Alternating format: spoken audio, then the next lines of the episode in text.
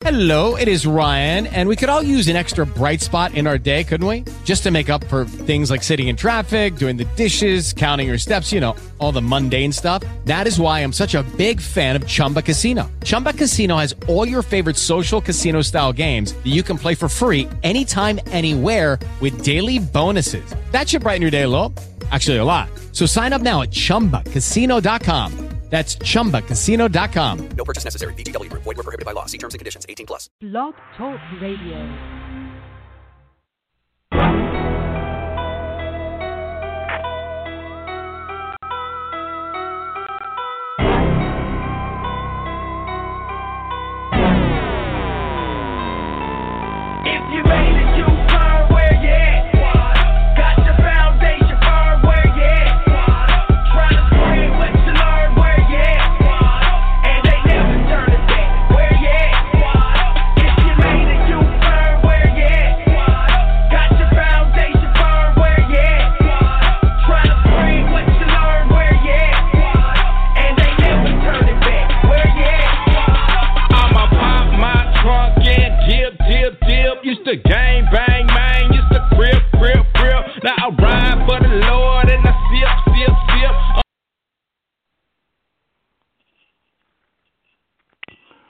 Well, bless the Lord, everybody. We're a few minutes late, but that's the that's the price that you pay um, when you're doing stuff on the cheap.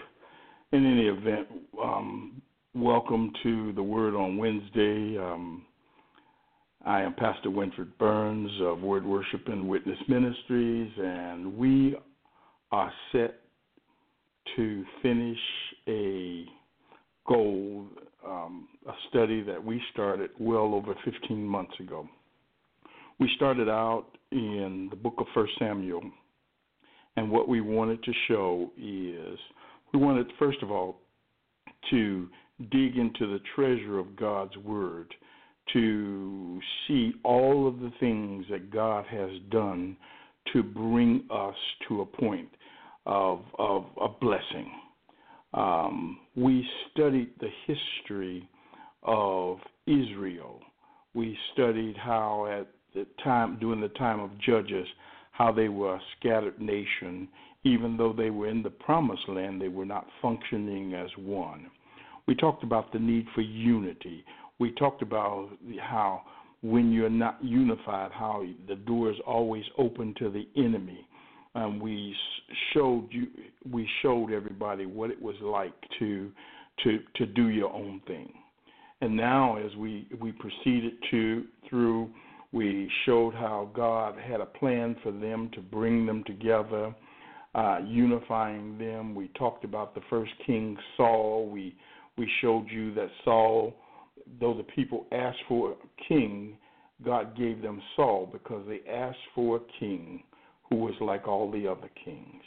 And so when we got a chance to we got a chance to walk through the life of Saul, to see the mistakes that he made, to see all of the things that he was doing uh, incorrectly.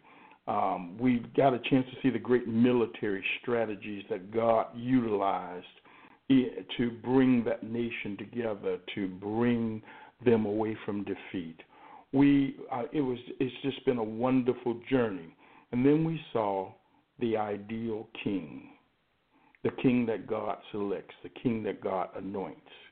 We got a chance to see David, and we got a chance to see how God took him from the pasture, this man after God's own heart, this little boy who was so disregarded by everyone, that even by his family, and they didn't even get invited to the dinner with Samuel, and how Samuel had to send for him.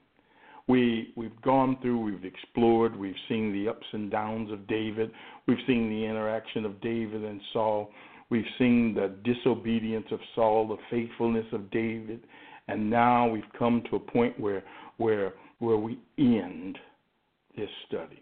And I think it's It's really interesting how this study ends. And so before we dive into it, we're going to have a word of prayer, and then I want to invite some I want to invite people who don't know Jesus to uh, ask him to be their Lord and Savior. Let's accept the gift of God, and then we'll di- dive into the study and we'll finish it off. For those of you who are still getting your Bibles, just grab your Bible. We're going to be at um, Second Samuel chapter twenty-four. So let's bow our head in a word of prayer. Eternal God, our Father, it's in Jesus' name that we come. And we come to thank you. We come to bless you. We come to praise you. For you are good and your mercy endures forever. We thank you for your faithfulness as we have gone about fifteen months, week in and week out, studying your word and being led by your spirit into the truth of your word. We thank you for that. We further thank you, O God, that that you have taught us and that we have grown in you. We've grown closer to you, and we see you in even more light, uh, better light than before. Thank you for that.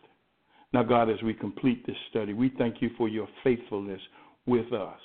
Every week that we've come together, you have given us new insights into your word.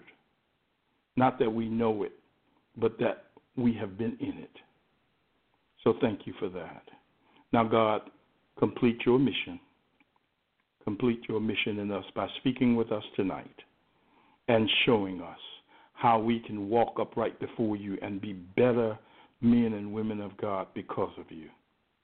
We praise you in Jesus' name. Amen.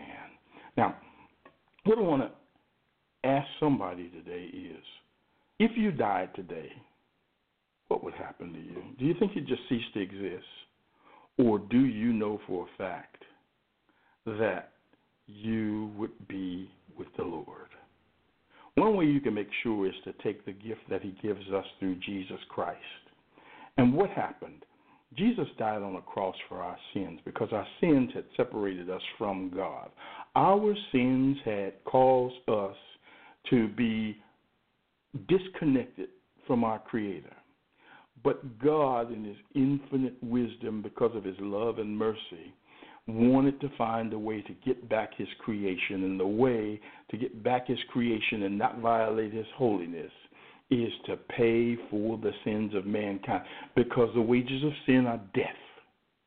And so rather than reward us with what we actually deserve, because all have sinned and come short of the glory of God, God says, no, I'm going to pay it. I'm going to pay for the sins of all mankind. So he sent his son Jesus to die on the cross. And Jesus' death satisfies the penalty of sin. And in order to take advantage of the gift, we have to, one, believe that Jesus is the Son of God. Two, confess him as our Savior. Three, accept that gift. That's it. You don't have to send any money in. You don't have to uh, uh, go start turning handstands. You don't have to do anything except believe and make that confession of faith. For the Bible teaches us, if thou shalt confess the Lord Jesus, you can be saved. That's it. It's a belief, accepting Jesus as Lord and Savior. And that's what you want to do today. And how do you do it? Simple. It's a very, very simple process. If it's in your heart and you really believe it, then say that I believe that Jesus is the Son of God, and I ask him to be my Savior. And, and you are saved. Simple as that. Now, what do you do after that? Well, then I want you to go and I want you to find another Christian or a church or a pastor and say to them, I have confessed that Jesus is the Son of God, and I've asked him to be my Savior, and I'm saved. Now what do I do? And that person that you go to, that place that you go to, that pastor that you go to, has already been prepared for you. They're ready for you. And they will then begin to explain salvation in, uh, in a much more clear way. And even further, they'll teach you what the next steps are for you. They'll teach you how to walk with God. They'll show you how to work with it in the Bible and see what God has said. They'll teach you how to pray so you can get closer to God yourself. Because it's not about you having a relationship through another person, but it's about you having a relationship with God himself. Amen? So if you've done that, welcome to the family of God. I, I, I can't love you. Any, I wish I could get close and hug you and, and be that person that God is prepared to, to lead you, but I, apparently I'm not. But you're saved, and you're my brother, you're my sister. Welcome. Amen. Now, with that said, let's get into the Word. And it is, the Word tonight is going to, again, turn in your Bibles or to Second Samuel chapter twenty-four. This is the final chapter. And I know some of you are saying, woo, we've been here a long time. fifteen months is a long time. And I thank God for your faithfulness in following. So, Second Samuel chapter twenty-four, verse one reads like as follows. And I'm reading out of the N I V tonight. Again, the anger of the Lord burned against Israel, and he incited David against them, saying, go and take a census of Israel and Judah. So the king said to Joab and the army commanders with him, go throughout the tribes of Israel from Dan to Beersheba and enroll the fighting men, so that I may know how many there are. But Joab replied to the king, may the Lord your God multiply the troops a hundred times over, and may the eyes of my lord the king see it. But why does my lord the king want to do such a thing? The king's word, however, overruled Joab, overruled Joab and the army commanders, so they left the presence of the king to enroll the fighting men of Israel. After crossing the Jordan, they camped near... Well, let me stop at verse four. Okay. So what's going on here? These first four verses tell us that, first of all, that God was angry with Israel about something. And so he incited David against them. So he turned the king on the people by having him count the people. I mean, what's wrong with that? So David decides he's going to count the people. And God says, and it makes no sense. Tell you what we need to do to really, really see what's going on. And and uh, and why would God tempt David to do something wrong? Something's not right here. We're missing something. And you know the way we can find out, find it out? Let's take a look, turn in your Bible, because Chronicles is going to give us some more information that we don't see here in um, Second Samuel twenty-four. So turn in your Bibles to First Chronicles chapter twenty-one, I believe it is. Turn there, and you'll see that we get more information. Here, I'm at First Chronicles chapter twenty-one, verse one. Satan rose up against Israel. Hmm, interesting. So, Second Samuel twenty-four says, the anger of the Lord burned against Israel, and he incited David. And God incited David, whereas First Chronicles twenty-one says that Satan rose up against Israel and incited David to take a census of Israel. So now, wait a minute, what's, what's, what gives here? Well, you got to understand Hebrew thought. Hebrew thought, everything that happens is connected to God. God is the ruler of the universe, and nothing that happens can happen if God does not allow it. So what happens here is God allows Satan to incite David or to tempt David to sin. God steps back because of something that Israel does, and he allows the king to be tested in such a way that the king sins. Now, the thing that you have to understand is that, that Satan is a twenty-four seven kind of person, and he is always seeking to tempt us towards disobedience. That has been his M O from the beginning. In the garden, what does he do with Adam and Eve? He tempts them to disobedience. He tempts them to not walk in the blessings that come from obedience, but instead he wants to draw them away from the blessing into a curse. When we look at this passage, when we look at the passage in Second Samuel, um, there's a number of reasons, there's a number of ways that, that, that Satan could have tempted David, and we don't know specifically what was on David's mind when when when when when he made this error, because it was an error, and, it, and I'm going to tell you why it was an error. Okay, first of all, could it, did Satan use David's pride? I mean, David was whooping up everybody, and now he's going to, in his pride, say, "I got. I wonder how big my army is, because maybe it's time for me to stop playing defense of the land and start and be David the conqueror and go out beyond the land that God has promised me, beyond the space that I have to take to defend Israel.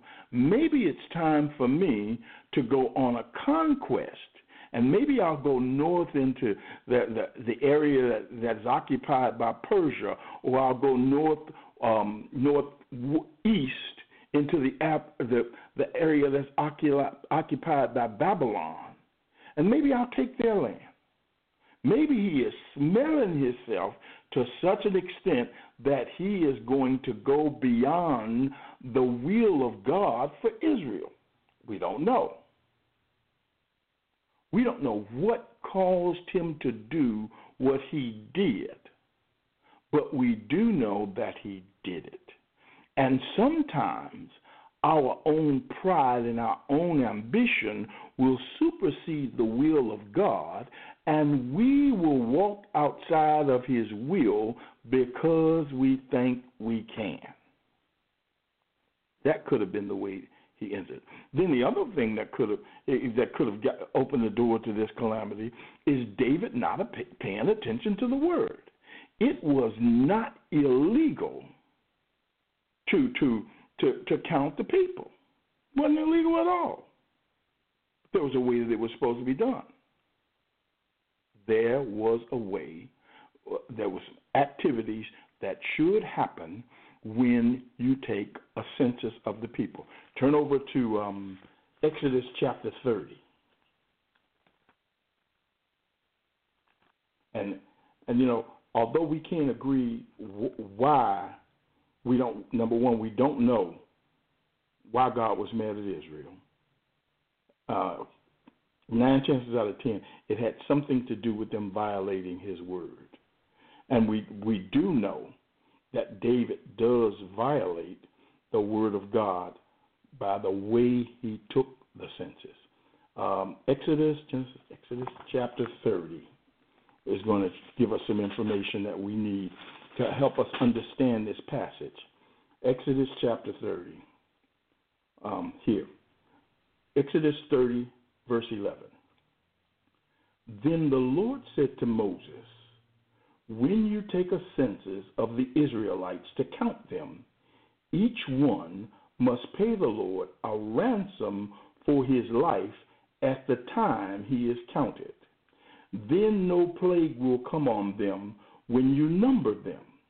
Each one who, who crosses over to those already counted is to give a half shekel according to the sanctuary shekel, which weighs twenty gerahs. This half shekel is an offering to the Lord. All who cross over, those twenty years old or more, are to give an offering to the Lord.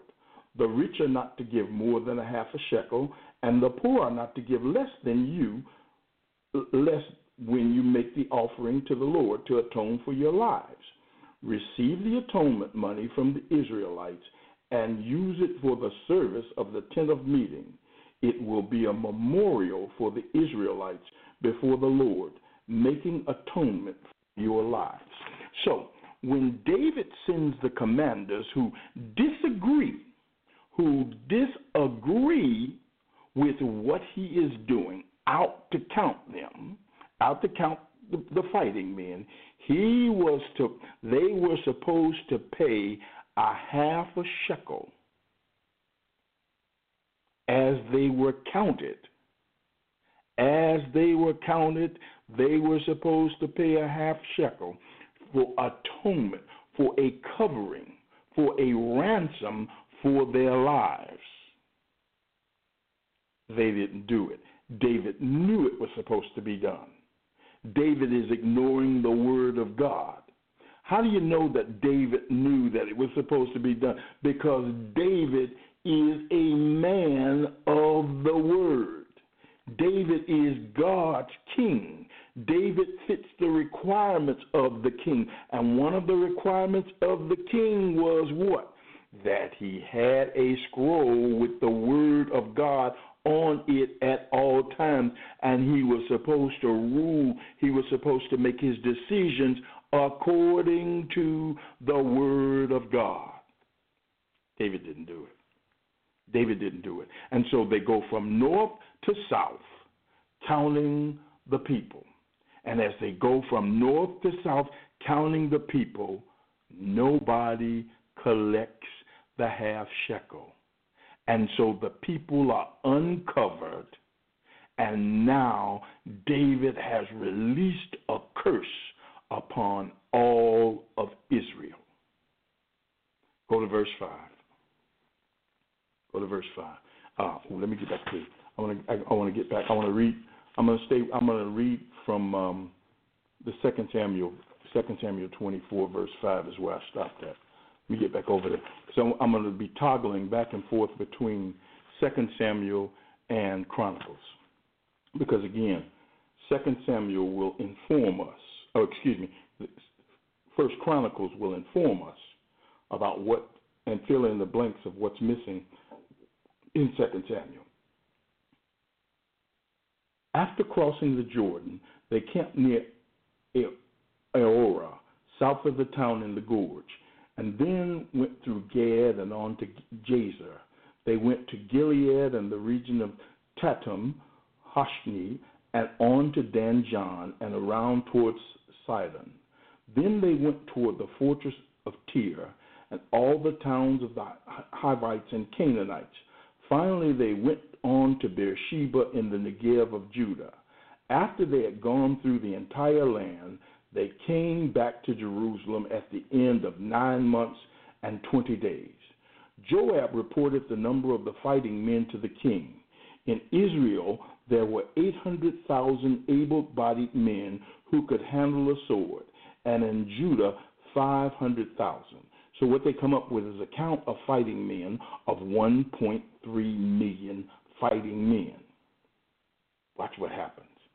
After the census is completely over. After it's completely over, what does the word say? David was conscience stricken after he had counted the fighting men. Don't jump yet. Don't jump. Jump over, because there's more information here that we can get, uh, because Joab does something here uh, that's reported in Chronicles that's not reported in Second Samuel twenty-four. Here, read. Let me go over here and read it. I'm going to go to verse four, First Chronicles twenty-one. And I'm trying to reboot. Oh, isn't this something? I hope you can hear me, because I'm going to keep going.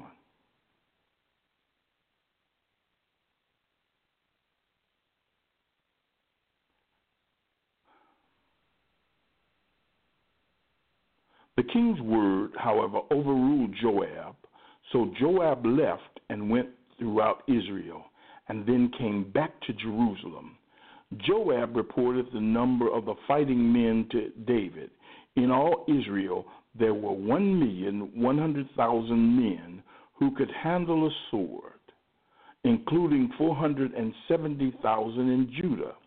But Joab did not include Levi and Benjamin in the numbering, because the king's command was repulsive to him. This command was also evil in the sight of God, so he punished Israel. Now, in verse eight it says, Then David said to God, I have sinned greatly by doing this. Now I beg you, take away the guilt of your servant. I have done a very foolish thing. Let me go back over to to, to um, Second Samuel twenty-four. David was, verse ten, David was conscience-stricken after he had counted the fighting men, and he said to the Lord, I have sinned greatly in what I have done. Now, O Lord, I beg you, take away the guilt of your servant. I have done a very foolish thing. Hang on. I'm going to.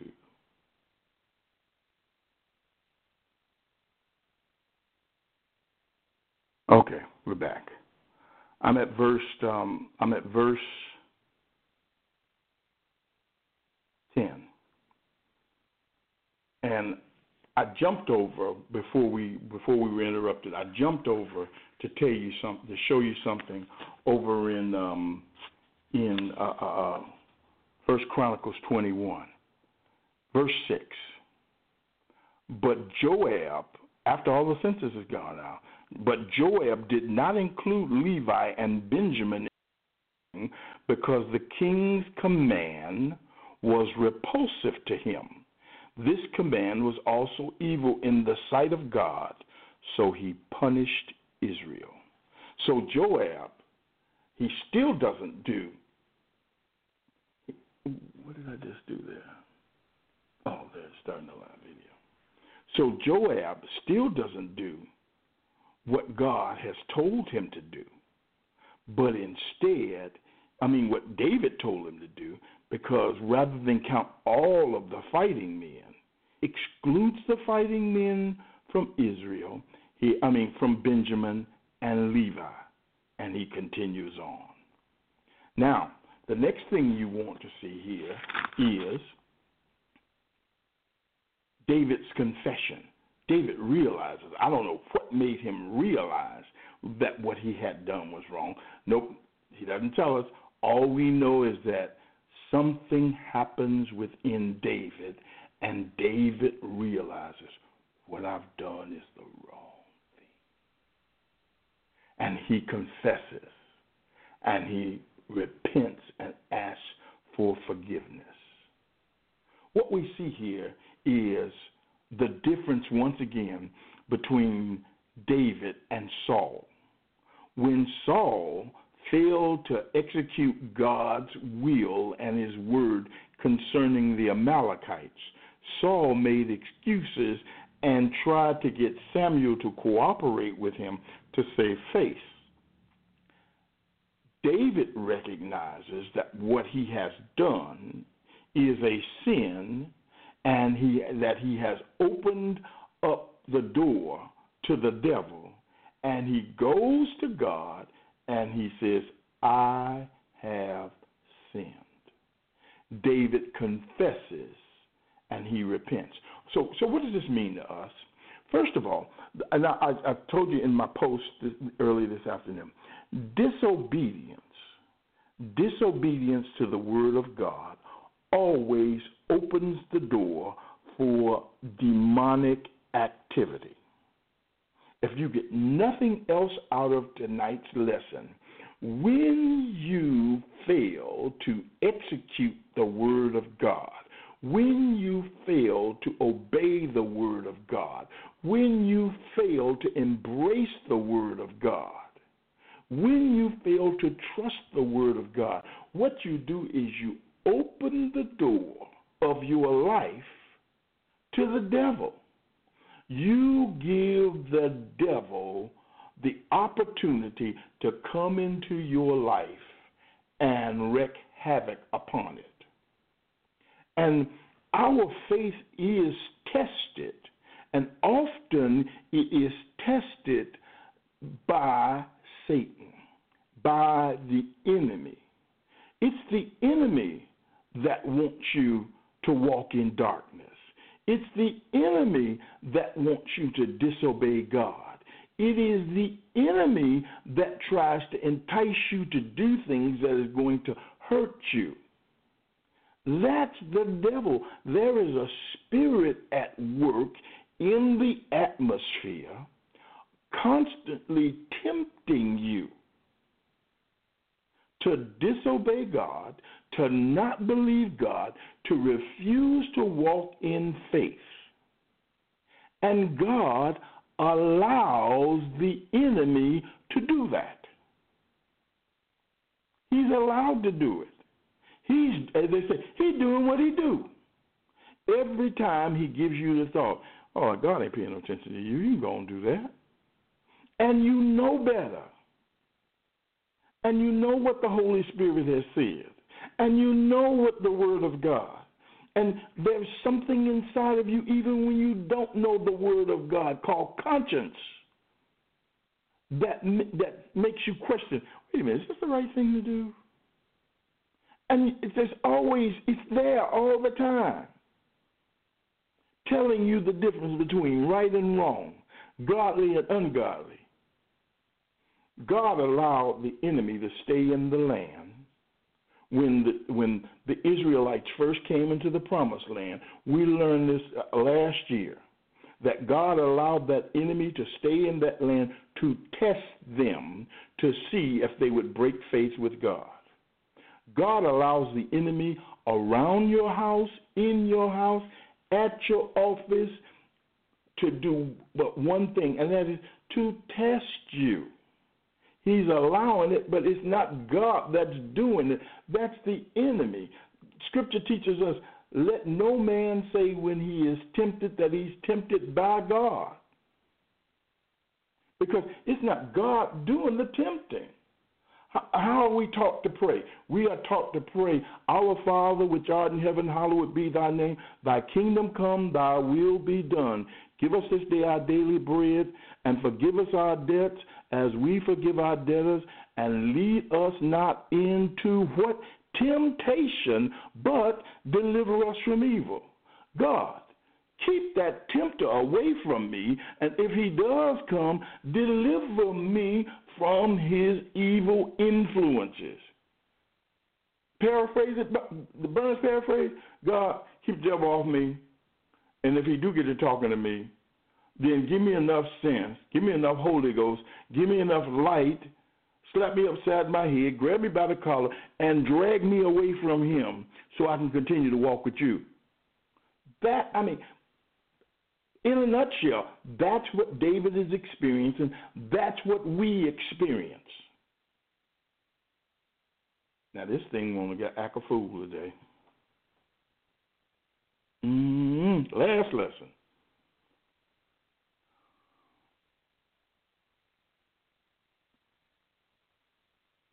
I don't care how many times I have to do it, I'm finishing tonight. So, in the midst of all of this, verse eleven, before David got up the next morning, the word of the Lord had come to Gad the prophet, David's seer. Go and tell David, this is what the Lord says. I'm giving you three options. You see, God answers. God answers. And I mean, before David could get up the next day barely, first thing that happened, here's the prophet Gad. And Gad said, so Gad went to David and said to them, uh, oh, excuse me. It says, before David got up the next morning, the word of the Lord had come to Gad the prophet, David's seer. Go and tell David, this is what the Lord says. I'm giving you three options. Choose one of them for me to carry out against you. So Gad went to David and said to him, shall there come upon you three years of famine in your land? Or three months of fleeing from your enemies while they pursue you, or three days of plague in your land. Now then, think it over and decide how I should answer the one who sent me. David said to Gad, I am in deep distress. Let us fall into the hands of the Lord, for his mercy is great. but do not let me fall into the hands of men. Woo! This reminds me of, uh, you know, when Grandma tell you you're getting ready to get a whooping and go get a switch. That's literally what, what God says to David. Pick your poison. You want to get your butt whooped with an extension cord or a razor strap. You see, you got you, and David, David is, I mean, this David is something else. Because David knows God. And he says, don't let me hand, fall into the hands of a man. Uh-uh. David says, I'm putting myself in the hands of the Lord. Because in his hand, there's mercy.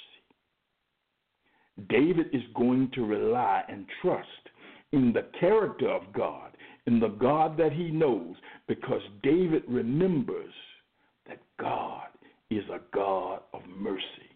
God always wants us to come to repentance because he's not willing that any man should perish. But God is not also a God of love and mercy. He's a God of justice. And David has violated the word of the Lord. And just like we explored several months ago, God will forgive your sin. God forgave David's sin with Bathsheba. He made atonement for Dave's, David's sin, but David still had to reap because David had sown. Stop for a minute. There are things that are happening in our lives where God is waiting for us to repent. God wants us to repent. God calls us to repentance. But yet, and we know we're wrong. We know we're wrong. And rather than throw ourselves into the hands of a merciful Father, we will continue to walk down the path of the curse with the devil. God loves you so much that he's prepared a way for you to come back to him. In the Old Testament, it was sacrifices. In the New Testament, for us, who people who are under a different covenant, who are under a new covenant, it's through the blood of Jesus. Hallelujah. Let's keep going. Verse fourteen. David said to Gad, I am in deep distress. Let us fall into the hands of the Lord, for his mercy is great. Hmm. How did Don, Donnie McClur, McClurkin say it? Great is his mercy for me, his loving kindness toward me. We need to understand about the mercy of God. The mercy of God that basically says, I know you did it. I know you don't deserve it, but take it, take this anyway. David is relying on that mercy. So he says, and so verse fifteen says, so the Lord sent a plague. This is according to his word. Because the people were un, unatoned for, the Lord sent a plague on Israel from that morning until the end of the time designated. And seventy thousand of the people from Dan to Beersheba died. When the angel stretched out his hand to destroy Jerusalem, the Lord was grieved because of the calamity and said to the angel who was afflicting the people, enough, withdraw your hand. The angel of the Lord was then at the threshing floor of Araunah, the Jebusite. So the angel of God had gone through from Dan all the way north, south all the way to Beersheba. He had went from north to south, and seventy thousand Israelites died within roughly a three-day span because of this plague that Who, the door was opened by David, by David's disobedience. How, how, what, hold on. How many of us are experiencing a plague within our lives as people around us for no reason. I'm not talking about because they got old and they died or they ate too much chicken and clogged their arteries or diabetes or something or cancer took them out or something like that. I'm talking about unexpected death. We're talking about men who had previously been numbered for fighting, dying, all of a sudden. How many of us have a plague, a curse coming through our families and don't understand how the door got opened? Who was the one that opened the door of disobedience? But yet it's happening. And we can look around us, and it's not just our families, but families all around us, as entire communities are wiped out because of some disobedience, because of failure to uphold the word of God. Pray over that, because I can show you, I can tell you how it happens, but I can't put my finger on how it's happening with you. But you have a connection to the Holy Spirit. You have a connection to God. And you can ask God, God, is the door open? Is the devil in here? And if he is, what I need to do to get this thing stopped? Because when the angel of the Lord got to Jerusalem, God said enough. When the angel of the Lord got to the place that God had declared to be his own, when the angel, uh, the destroying angel got there and God saw what he was about to do to Jerusalem, God said, enough. Stop it. And then he begins to speak to David. When David saw the angel who was striking down the people, he said to the Lord, I am the one who has sinned and done wrong. These are but sheep. What have they done? Let your hand fall upon me and my family. David, once again, proves to be not only a man after God's own heart, but a man filled with compassion for the people of God. God wasn't about to kill David at that point in time. David was in the clear. Christians should have a heart. A heart not just that concerns them, a heart that says, that, that, that says more than just, well, it ain't, he ain't, it, you know, it ain't me, so, you know, what can I do? They, my, my, my belly full. My car paid for. I got a roof over my head.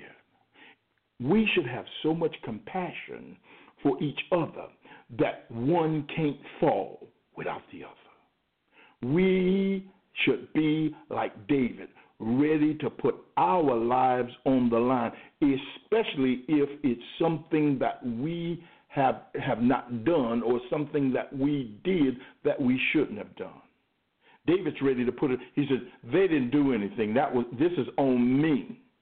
Does this remind you of what David, how David prayed and confessed when uh, with, in the scene with Bathsheba? He says, he comes before God. He says, it's me and me alone who has sinned.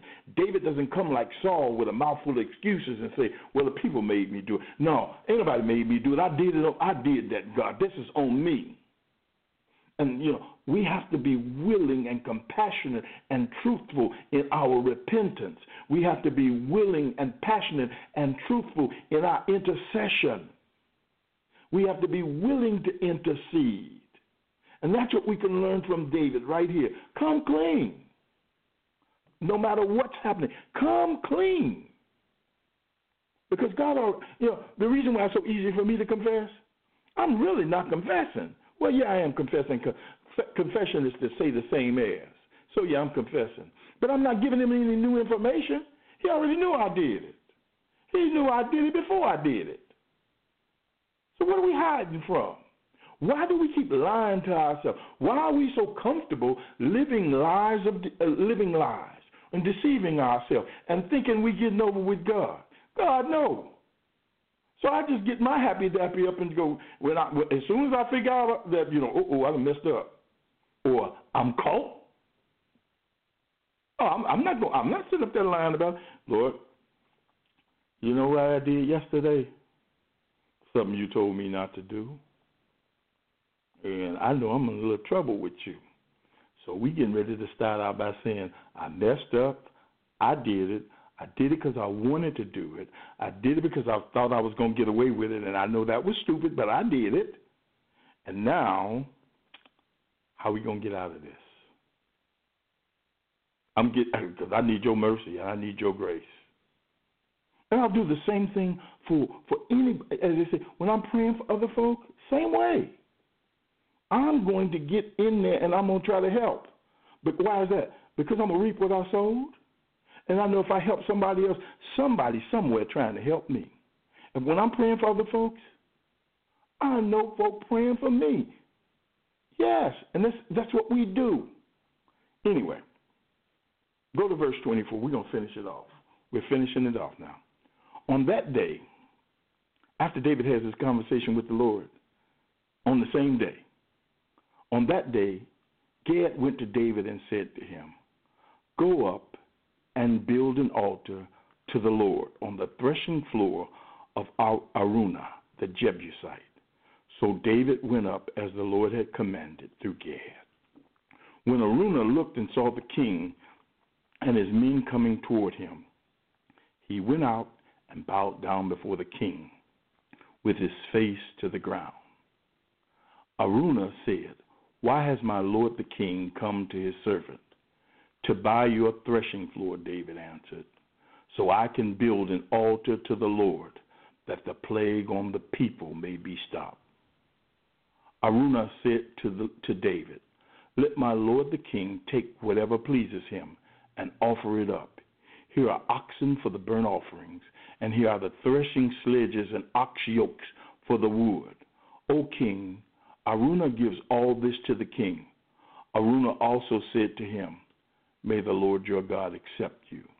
But the king replied to Araunah, no, I insist on paying you for it. I will not sacrifice to the Lord my God burnt offerings that cost me nothing. So David brought the threshing floor and the oxen and paid fifty shekels of silver for them. David built an altar to the Lord there and sacrificed burnt offerings and fellowship offerings. Then the Lord answered prayer in behalf of the land, and the plague on Israel was stopped. Now, there's a couple of important pieces here.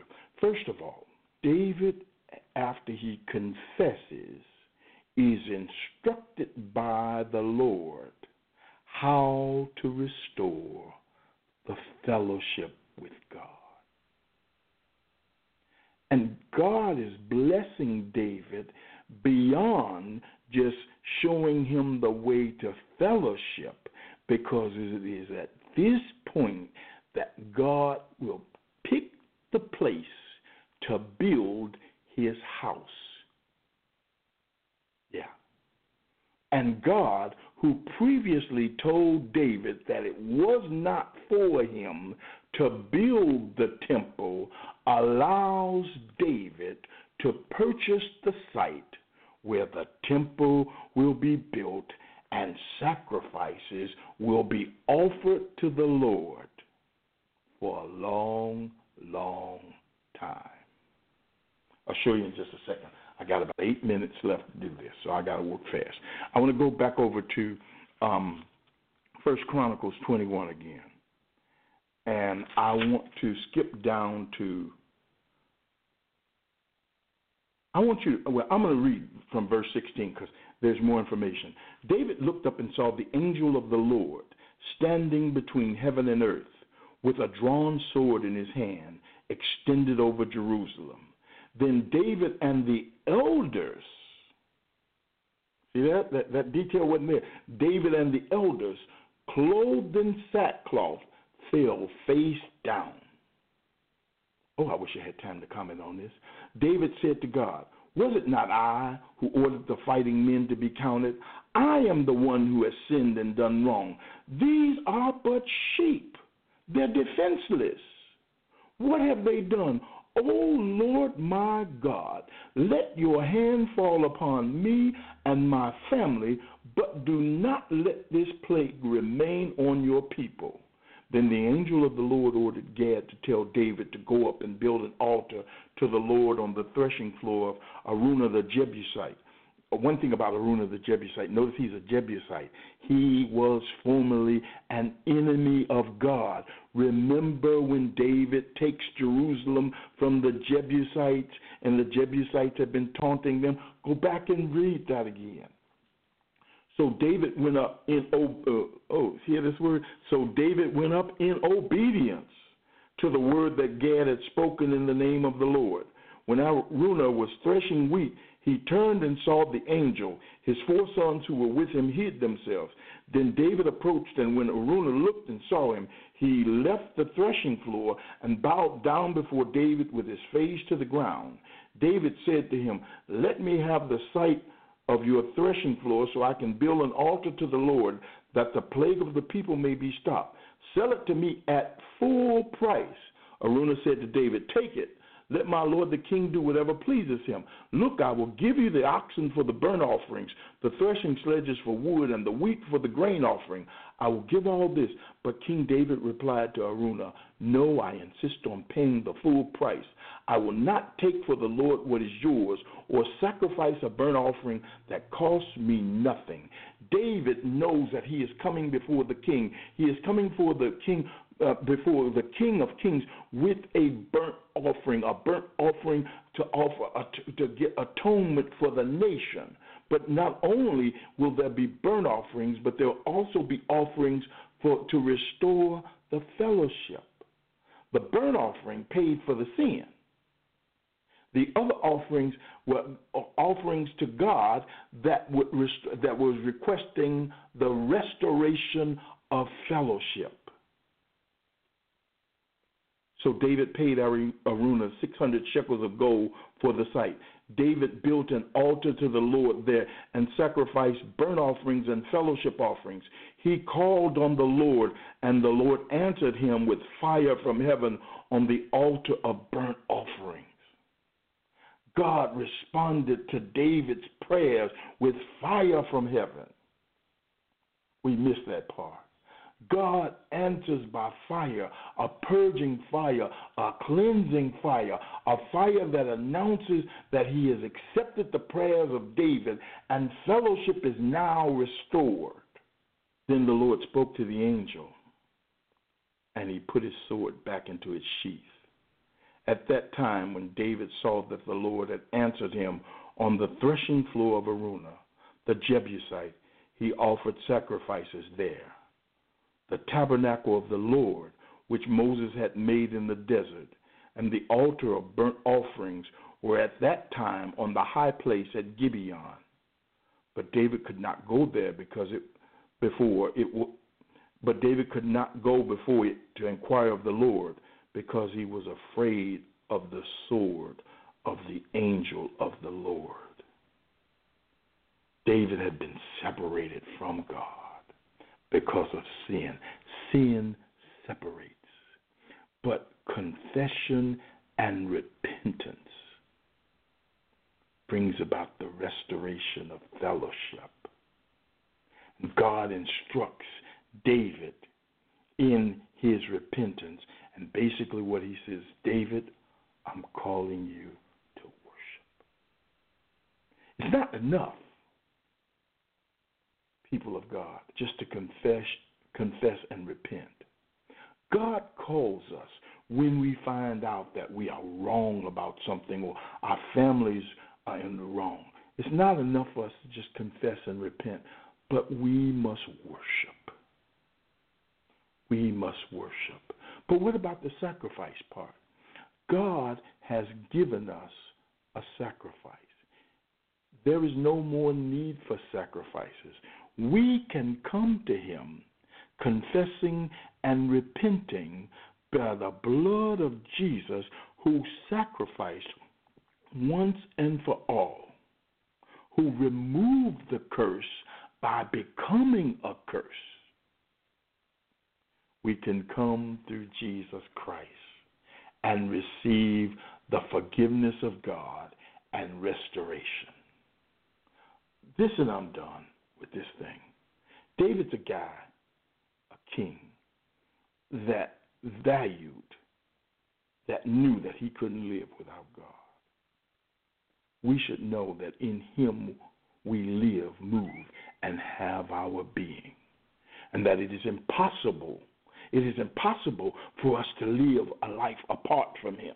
So when our fellowship is interrupted, when it's broken, When when we know that we're off and we followed the path of the devil, when we walked in disobedience, oh, we should count it a blessing to know, because it's God saying to us, it's time for you to repent. It's time for you to get it right. It's time to you come to take advantage of the blessing of repentance and restoration and having your fellowship restored. It's time for you to come worship. David's a worshiper. You are a worshiper. And you know the truth. And it is because of that truth that the Holy Spirit leads us that we are free, and free indeed. Finally, what we'll learn if we continued over uh, in into First Kings and as well as through Chronicles, we would find that God is using David now to prepare the temple. In twenty-two two, so David, um, First Chronicles twenty-two two, so David gave orders to assemble the aliens living in Israel from among them, or excuse me, twenty-one, twenty-two one. Then David said, the house of the Lord God is to be here, and also the altar of burnt offerings for Israel. That's how we end. That's how we end this lesson. That God allows David to purchase the site that will be his permanent home, the threshing floor of Araunah. I pray that you've enjoyed this study.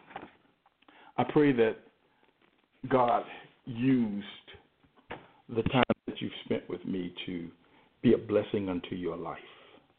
I further pray that um, that you learn from this lesson that even though you are not perfect and even though you mess up, that God has prepared a way through his son Jesus for you to come to him.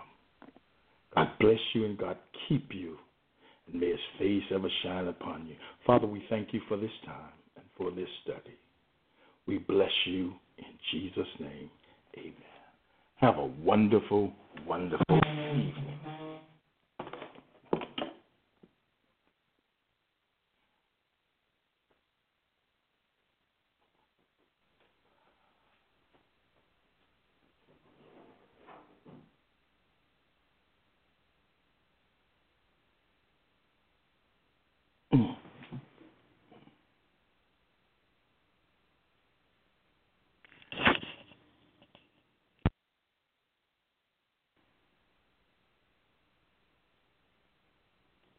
Judy was boring. Hello. Then Judy discovered Chumba Casino dot com. It's my little escape. Now Judy's the life of the party. Oh, baby, mama's bringing home the bacon. Whoa, take it easy, Judy. The Chumba life is for everybody. So go to Chumba Casino dot com and play over one hundred casino-style games. Join today and play for free for your chance to redeem some serious prizes.